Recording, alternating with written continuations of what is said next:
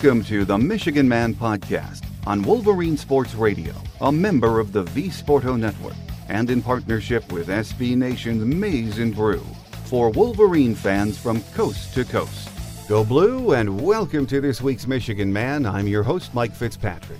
Are you ready for Loyola and Sister Jean on Saturday? We have the early game just after 6 p.m. from San Antonio, and the nightcap is another great matchup between Villanova and Kansas. It just doesn't get any better than these three weeks in March. I'd say that even if we weren't in the Final Four, but we are, and whatever happens on Saturday night, it's been another great ride this season.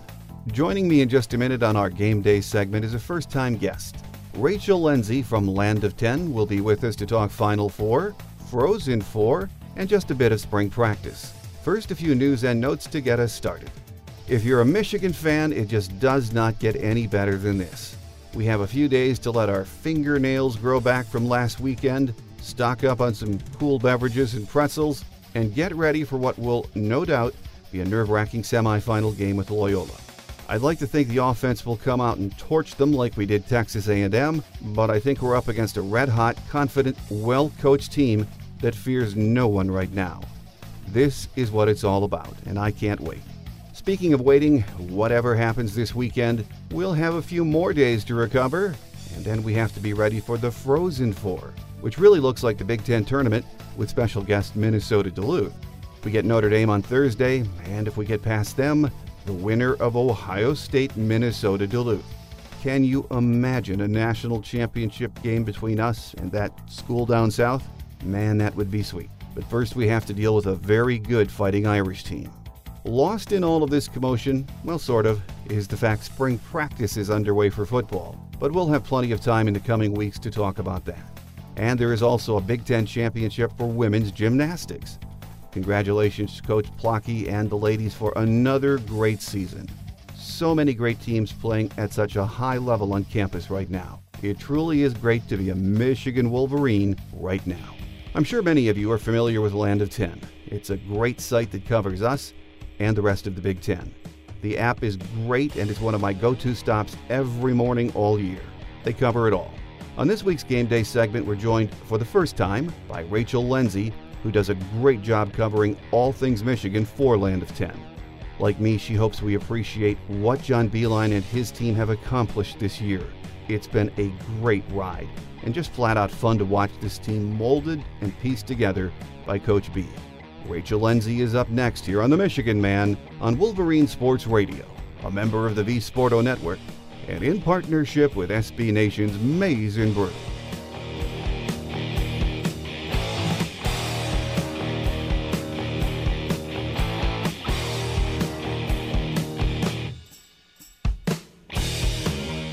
Joining us this week on our game day segment to talk Michigan hoops, surprise, surprise, is Rachel Lenzi, who covers uh, the Wolverines for Land of 10. It's great to have you on the show. First time guest, Rachel. All right. Well, thanks for having me. I really appreciate it. Well, let's uh, get started with some hoops talk. It's uh, been quite a ride this year, as we all know, for anyone that follows Michigan basketball, and a quite unexpected ride, I might add. You have watched this team all year.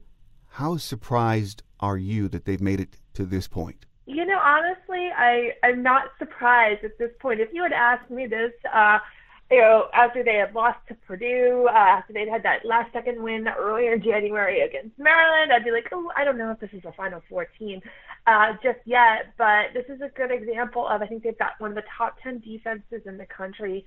Their outside outside shooters are superb, and if you look at uh, you know at uh, Saturday night's game against Florida State, their defense really kept Florida State's shooters and their height really off balance. You know, there was a point in that game where I thought, well, gosh, whoever's gonna, you know, whoever scores first or next is going to win this game. It felt kind of like a hockey game in that regard. but uh, Michigan's getting to the point where they're getting hot at the right time. They're getting contributions not only just from all the right people, but if you look at the people who are, you know, coming off the bench. I think of, of Jon Teske, who's really done a great job. You know, Duncan Robinson, who was my vote for sixth man of the year in the land of 10, all Big Ten team as well. You're seeing a very balanced effort very balanced contributions from this whole team. And I think that speaks really, really well to Michigan. And Michigan also had the benefit of uh, being in that West region. There was a lot of, excuse me, there was you know, a lot of kind of uproar that Michigan wasn't put in the uh, Detroit, you know, put in Little Caesars to open the tournament. But I remember looking at the bracket and thinking, you know, I think Michigan's got a better chance to make the run if they come out of Wichita. But nobody listened to me until they came out of Wichita and advanced to, you know, the Sweet 16 and the Elite Eight. I said this might be a good thing. So uh, it's it's really kind of a, a confluence of, of of strong factors and benefits that have really helped Michigan make it this far. And that's not take away from them. They're a good team. Know, Moritz Wagner when he faltered, you saw again a lot of guys come off the bench, a lot of guys fill his role, and he really caught fire. You know, especially uh, against Texas A&M at a point where he really kind of broke out of that slump he's been in and really powered Michigan, not just offensively, but with his all-around game. Well, that's the thing. When you look back on this season, we knew coming in uh, when the season started in late November, we had Mo Wagner, and everyone thought, hey, he's a first-round draft pick, so we have him. But mm, who else do we have? What will it amount to? Uh, when the tournament comes in March. We really didn't know. So I think that's the fascinating thing about watching this team to this very minute, to the final four, Rachel. Uh, they do have Mo Wagner. It's not as if he's looked like a first round draft pick in this tournament through the first four games, but there are so many moving parts to this team. It truly is a team effort. Right. If you look at what's, what's happened with uh, Charles Matthews, he's you know, really kind of taken on taken on a really strong strong role. You know, he he's stepped up just beautifully in the in this tournament. I think he's really you know just improved his stock as a player as as well. You know, Muhammad Ali Abdur Rahkman as as well. You know, there's two guys that really really jump out to me. And again, uh, like I said, you know, Jon Jon Teske, he's come in in a pinch, and obviously, you know, Jordan Poole with that heave ho against Houston that helped win the game. I think, again, I, I can't say enough. I think that this just really, really speaks to the depth and the character of this program. Well, I have to admit, I did not think a run in the tournament like this was in the cards for Michigan this year. But when I look back again at the season, and if I pick one game that made me think, okay, we might have something here, it was that win over Michigan State at the Breslin. To me, that was the turning point in this season. Was there a moment or a game for you when you thought, hey, this team might be better than I thought? Yeah, I think it was after the loss uh, at North or at Northwestern, where you know Northwestern they had nothing to lose at that point, and I said, well, you know, here's where Michigan. I think this is really going to be a a crossroads for them, if you if you will. You know, they I said, you know, they it's not they're not out of contention for the tournament. I think they were pretty much on their way, but they really want to solidify themselves and form their identity and start to make a big run. You know, they've got to they can either use the Northwestern game as a springboard or kind of let it hold them back. And and sure enough, Michigan uh, just just boomed from there. They they the next game was against Wisconsin at the Kohl Center in Madison, which is a tough place to play and even more tough place to win. And of course, Wisconsin was down this season, but you know, they they really just took control of that game and they've making a run from there. They that was the first game of the 13 game winning streak that they uh, enter the Final Four on as well. And I also think that the Maryland game that I had referenced earlier, it was uh, let me look this up. It was January 15th when it looked like they were going to lose to Maryland and they got I think kind of last second free throws on same thing, you know, a long a long pass where uh, I can't remember who it was who got fouled. Uh, this seems like so long ago. That was yeah, that was almost three months ago. Um, that foul, you know, they hit the late free throws to to steal that victory. And it was kind of like, wow, you know, they really pulled that one out. You know, Purdue, the game against the the game before that against Purdue, where it was the same thing came down to it was a last second game. The officiating was questionable. Uh, a lot of you know a lot of things were going on in that game. I think those two games also told me a lot about Michigan. Like you know they can build on these finishes. They can you know, they can really make a run here, you know, wherever that is. Well, what's even more impressive, I think, to me and to a, lot of uh, Michigan basketball fans is uh, how this team made it to the Final Four now through the first 11 years of uh, Coach John Beilein's stay here. Defense was not something that we talked about a lot. We well, we did talk about it, hoping it would be better. Uh, but this year, and especially in this tournament, the offense has really only had one good day, good game, I should say, against Texas A&M. Defense is what's driving this team, Rachel. Absolutely, that's one thing you think about basketball, and you don't think a lot about about defense. Again, you I'm a big hockey fan. It's not like hockey where you know a shutout is a sign of a good game. You know, basketball is whoever scores the most wins. And but you know, if you look at defense, it's it's more about it's more subtle tactical things this team has to go to. You know, putting hand putting hands in the face of a three point shooter, or trying to find a way to keep a taller guy off balance while keeping you know while being smart while keep, keeping your feet on the ground and trying to stay planted in play. There's a lot that goes goes into playing defense, and it's it's it's more different to qualify and quantify that in basketball. You know, it's basically you got to keep the team from scoring. You know, you got you got to keep a team scoring fewer points than you do, and Michigan's done a really really good job on that. Like I said, you know, they're they're I think you know eighth or ninth in the nation in total defense. When they went into the Florida State game, they I think they were giving up an average of maybe 63 points a game, which is it's it's pretty good in, in, basketball. And that's one thing again, you know, when we look at defense, you can't look at the score sheet. You have to look at tactical things that are done. And Michigan's done a very a very good job of refining that as the season has gone on. Absolutely, it has. And uh, we know this team can get on a roll offensively. And to me, that all starts with the point guard. Now, we've talked about how many moving parts this team has and the one maybe superstar in uh, Mo Wagner. But to me, it's the quarterback, the guy that has his hands on the ball, and that's Xavier Simpson. Started the season rocky, was put on the bench, came back. And aside from his free throws right now, well, really all season, he has really developed into the leader, hasn't he, Rachel? Yeah, he's really come on strong. He looked a little shaky uh, against uh, against Florida State. I think I noticed you know a couple guys were hesitant to kind of pass the ball. He's a little thrown off by all that athleticism and whatnot. But again, he's you know through the course of the season, he's he's he's really come into his own as well. You know, he's a smart guy. He's strong guy. He's he's really really worked hard on his game, and you know, a lot of him, you know, he's he's definitely uh, a longer term guy. You know, he's just littler dude, a shorter dude, you know, but he, you know, again, he he really, you know, finds a way to really get the def- you know, get the offense started for Michigan and really, you know, call the shots. It's, it, you know, yeah, he's done a really good job developing. One of the things I did notice on on Saturday night is we all saw the threes weren't falling again. Really, the outside game wasn't working at all. When he mm-hmm. slowed that offensive down, offense down, got it into their sets, and he penetrated. That started to uh, to open things up. That's a part of his maturation process. I think we've seen from November to now. When he does that, he he realizes he can bring everyone into the game, which is what you want your point guard to do. Absolutely, they have to have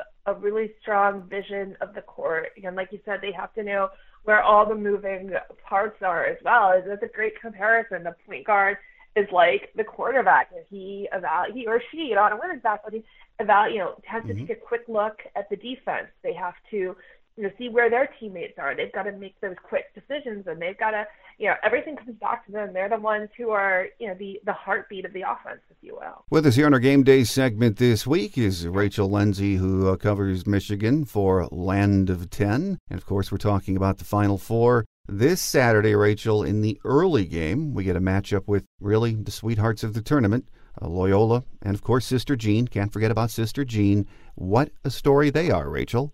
Oh, exactly. Loyola is a great story. One thing I really like about this this year's tournament is that we're not seeing the blue bloods get to this point. You know, aside from uh, you know Kansas as well. I, I remember all the Villanova teams in in the 80s with Rollie Massimino and whatnot. But uh, you know, Villanova Villanova has really made a great comeback. But you look at that, you know, the left side of the bracket as I call it. You know, it's it's really refreshing to see you know a little school out of out of Chicago that you know, I, I think the most, the, one of the most famous ones that I recognize is the actor who plays Stanley from The Office. I'm a big Office fan. Uh, he's a Loyola graduate.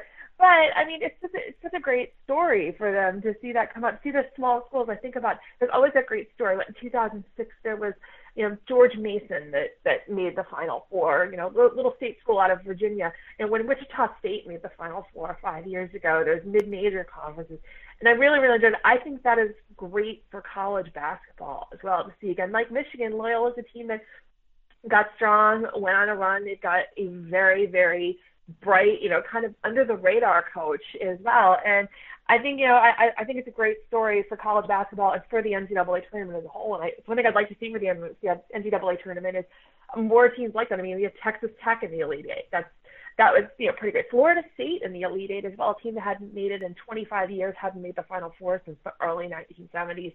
I would rather see that for the NCAA tournament. See those unusual teams, non-traditional teams, if you will, you know, go far, reach the Elite Eight, reach the Final Four, as opposed to just you know having the blue bloods in. No, absolutely, I agree, and it's been a it's made it a great tournament to watch. And of course, with this Loyola team, I thought it was interesting. After the game, Coach Beilein was saying he he asked Coach Yaklich, one of his assistant coaches, what he thought of Loyola. And he said Coach Yaklich thought about it for a minute and he said, Coach, they're pretty much like us. They're pretty much a mirror image. Mm-hmm. They play tough D. They're a team that has plenty of shooters. They can go inside, they can go outside.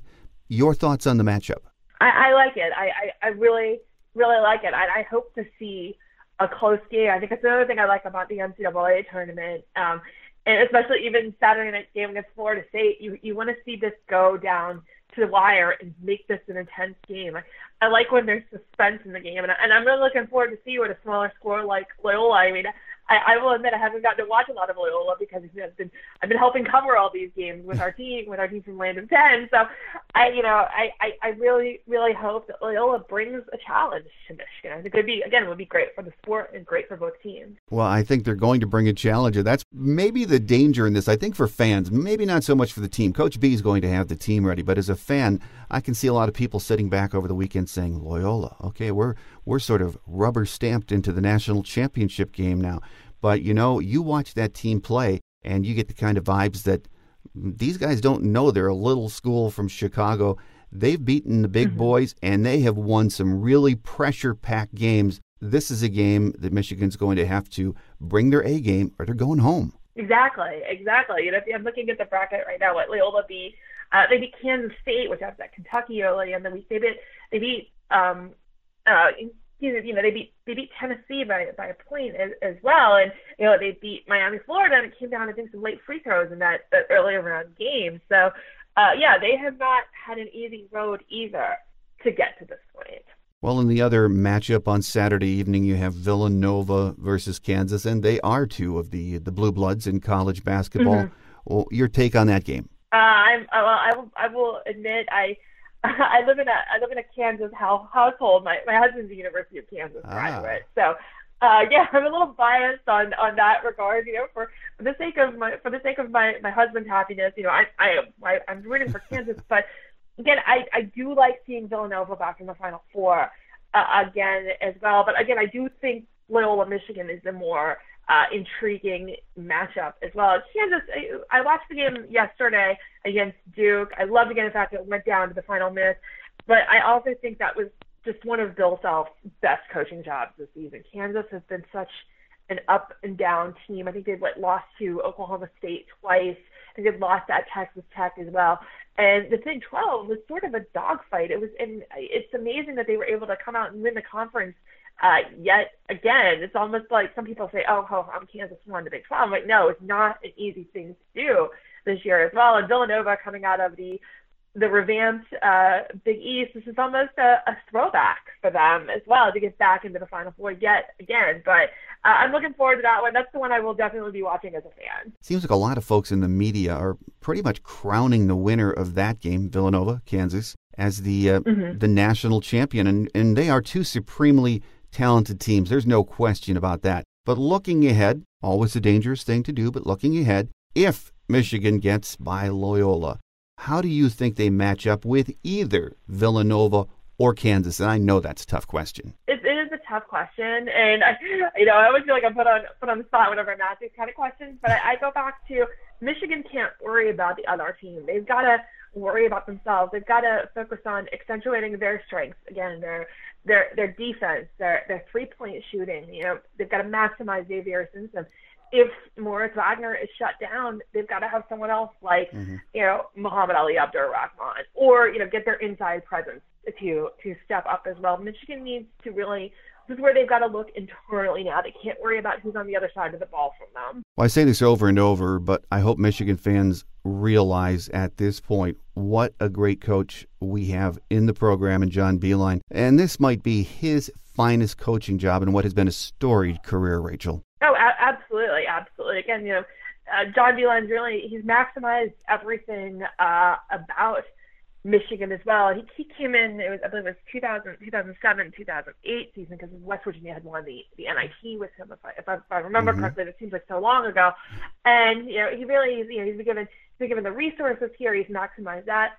He's done a great job of recruiting. He's especially when you see about just all of the um, all the bad things that have gone on in college basketball, especially right now with the FBI investigation. Mm-hmm. You know, uh, just you know the underbelly of college basketball. John Beilein's been able to maintain an outstanding program, and that says that says, you know, a lot about him, a lot about the program, a lot about the support he's received at Michigan. And it's it's kind of funny. We had a piece on Land of Ten asking, you know, is Michigan now a basketball team and not a football school anymore? They're basketball school, not a football school. And I'm like, well, um, I don't know about that, but I really think the basketball team and the hockey team, which has made the Frozen Four, I think they've raised the bar for the football team. The football team's got a little bit to live up to now. No, absolutely. I mean, how often does it happen? I think the last time a school had uh, their hockey team in the Frozen Four and their basketball team in the Final Four was Michigan State. That was several years ago. But what a mm-hmm. huge mm-hmm. week mm-hmm. it is for Michigan sports fans. And if Michigan gets by Notre Dame in hockey on uh, Thursday, I'm not sure what time the national championship game is in hockey, but I think that's on Saturday night, isn't it? Um, I'm not sure. Let me. I, I, know in years past I used to cover college hockey. Uh, they would deliberately schedule the Frozen Four the week after the NCAA uh, tournament as, as well. So let me just uh, double check that. Give me a second. Pulling that up on. We have the whole schedule on Land of Ten. Uh, the the semifinals, uh, believe it, are the following Thursday and Saturday, I believe. Yeah, April. It looks like uh, yeah, April fifth and April seventh. So we got so we've got a week between. We've got one week of of college, you know, college basketball. We've got the next week of, of college of college hockey. So the NCAA strategically uh, spaces apart the championship so as not to draw attention away from one or the other. So um, yeah, April 5th is uh, Minnesota Duluth, Ohio State, uh, 6 p.m. and then 9:30 p.m. Uh, Michigan against Notre Dame as well. So uh, that's Thursday, April 5th. And I think that's really good for the Big Ten also to see what three Big Ten hockey teams, including, you know, dare I say it, Ohio State in the Frozen Four. Yes, it's uh, like a Big Ten party, so that's fun. For some reason, I was thinking it was going to be this Thursday, but just as well, uh, that way we won't have to divide our attention come Saturday night. So good deal. So before we let mm-hmm. you get out of here, though, uh, Rachel, let me sneak a football question in at you. Uh, oh, yeah, absolutely. Yes. Spring practice got underway last week. And of course, for those of us who've been covering spring practice for a long time, we know you really don't get much out of it from a, media perspective at Michigan. You did when Rich Rod was there, possibly, but really not right now. But what would you say right now is priority or job number one for Jim Harbaugh and his staff? Well, they've got to, they've really got to get the the offense in order, particularly the offensive line. The offensive line was uh, it remains it was it was in shambles last year. It remains a question mark going into the season, and we had written about this on Land of Ten last week. Uh, former Michigan NFL running back Chris Howard and I did a point counterpoint where I had said the quarterback, you know, that's the biggest priority with Shea Patterson, Brandon Peters, Dylan McCaffrey, and Joe Milton in line. Uh, he had said the offensive line, and uh, I, I'm going to say it's the offense as whole, but I also have to agree with Chris. You know, the offensive line has got to get you know, together. They've got a great new coach in Ed Warinner, who was at Minnesota last year. He was the architect of some, not just some great offensive lines at Ohio State and the offensive coordinator, but also, uh, you know, he's had a history of developing offensive lines. He did wonders at Kansas. Mark Mangino couldn't say enough good things about Ed Warinner's work when I talked to him a few weeks ago. Uh, you know, he he helped design the triple option uh, offensive lines at Army and at Air Force as well. And he's just a really, really great mind to have. And I think that I think that was the best hire for Michigan staff. And they had a lot of new coaches come in, Jim McElwain to coach the receivers, Al Washington on defense as well, uh, Sherrone Moore to coach the tight end. I think the the pickup of Ed Warinner was uh, impressive and smart and just tactically, tactically strong. And I think that's going to be the biggest priority is really to uh, get that offensive line, you know, not just on the same page, but to optimize those players. I agree with that. It's the offensive line, is, as we all know, is uh, where it begins and ends. And of course, fans' attention uh, is on Shea Patterson. Will he be ruled mm-hmm. eligible? What's going to happen there? I still don't know what's going on with that. Is there a date, or is this whenever the NCAA feels like ruling? Yeah, this is an NCAA call. We asked Jim Harbaugh about this on Friday when he came out to meet with the media and he said, you know, he was asked, you know, is there a time timetable? He's like, no, I have no update on that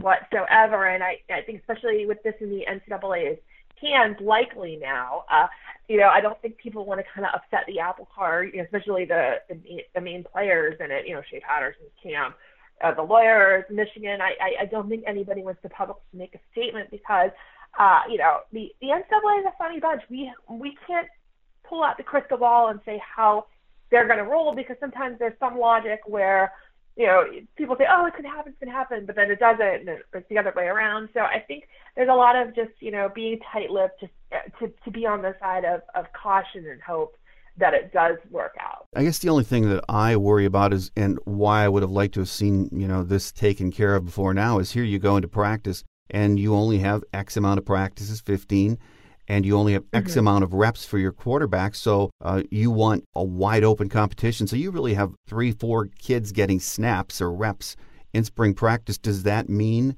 until Jim Harbaugh and his staff find out, yes, he's eligible or no, he's not? Does that mean Shea Patterson gets less reps than the other guys? And if he does, that that's not a good thing. I think Michigan will operate under Shea Patterson being in the competition. I think they want to get him. I think Shea Patterson also wants as many reps possible because uh, if, if you look at a few of the uh, draft projections for 2019, he's projected as a first or a second round draft pick. I think wherever he goes, he or whatever happens, he wants to uh, maximize that, if you will. So I don't see Michigan pulling back from giving him fewer reps or not. I think they're going to throw him in and operate under the uh, you know, predicament that you know he he's going to play, but not under the NCAA ruling, if you understand what I'm saying. You know, they're just going to say, hey, look, Shea, we're going to get you as much experience as we can and not worry about what happens. Well, we're going to have a lot of time to uh, discuss uh, Michigan football as a practice, as we said, just got underway at the end of last week. But right now, it's a great week, great two weeks for Michigan with the Final Four this week, the Frozen Four Next week doesn't happen that often, so as I tell fans, enjoy it. Our guest on this week's show has been Rachel Lenzi from Land of 10, who does a great job covering Michigan athletics and is a first time guest on the show. And Rachel, it's been great chatting with you, and we look forward to having you back soon. Well, thank you so much for having me. I appreciate it. And everybody go to landof10.com backslash Michigan and uh, check out the work from myself and from my colleague Kevin Doheen. Great site, and we'll put the link up. And, and again, thanks for your time, Rachel. All right, thank you. Quick Hits is next as we wrap it up for another week here on The Michigan Man on Wolverine Sports Radio, a member of the V Sporto Network, and in partnership with SB Nation's Maize and Brew.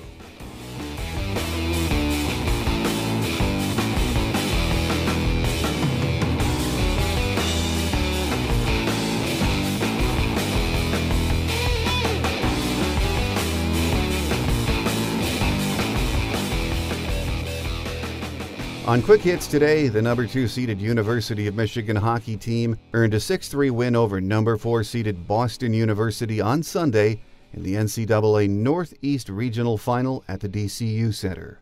Michigan advances to the Frozen Four for the first time since 2011 and will take on Big Ten Conference foe Notre Dame. Puck drop is scheduled for Thursday, April 5th at 9:30 p.m., and the game will be televised live on ESPN2.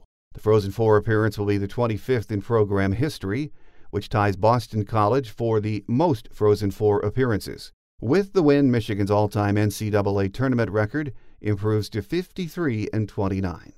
With inclement weather in the forecast, the number 17 ranked University of Michigan softball team's series finale at Iowa, originally scheduled for 11:30 a.m. on Sunday, was canceled and it will not be made up. The Wolverines split two games against Iowa on Friday after the teams moved Saturday's game up a day due to the poor weekend forecast. Michigan claimed the opener 4 1 on a third inning three run homer from senior Tera Blanco, Megan Beaubien getting the win, but they could not overcome a deficit in the second game and fell 4 3 after its seventh inning rally fell just short and with the bases loaded. While Michigan has experienced several delays and schedule modifications due to weather over the early season tournament slate, the Iowa game is its first cancellation of the season. Michigan is 24 and 7 and will meet U of D Mercy on Wednesday at home and next weekend host Purdue in a three-game series. They are 24 and 7 overall, 1 and 1 in Big 10 action. Baseball has a midweek game with Central Michigan and stays home Easter weekend, entertaining Delaware in a four-game series. They are 12 and 11 to start the season. Don't forget our free show app is available from the Google Play and iTunes stores. You can also hear us on Stitcher, iHeart, TuneIn, and Wolverine Sports Radio. If you get the show from iTunes, please rate us or comment on the show. Thank you in advance. That will do it for another edition of The Michigan Man. We're in for an exciting weekend, and hopefully on Monday, Coach B and his team will get their one shining moment and a shot at the national championship. If anyone deserves to cut the nets down in San Antonio, it's Coach B. So let's enjoy the ride, and whatever happens, thanks for another great season of Michigan Hoops. Have a great Wolverine week, everyone. Happy Easter. I'm your host, Mike Fitzpatrick. Until next time, take care, and as always, go blue. Thanks for joining us today on The Michigan Man, here on Wolverine Sports Radio, a member of the V Sporto Network, and in partnership with SB Nation's Maize and Brew. Our listener lines are open 24 7 for your calls at 313 263 4842. That's 313 263 4842. Or email us at the Michigan Man Podcast at yahoo.com. That's the Michigan Man Podcast at yahoo.com. The Michigan Man podcast is produced at the studios of Robin Lynn Productions, Allen Park, Michigan, and is not affiliated with the University of Michigan. Go Blue!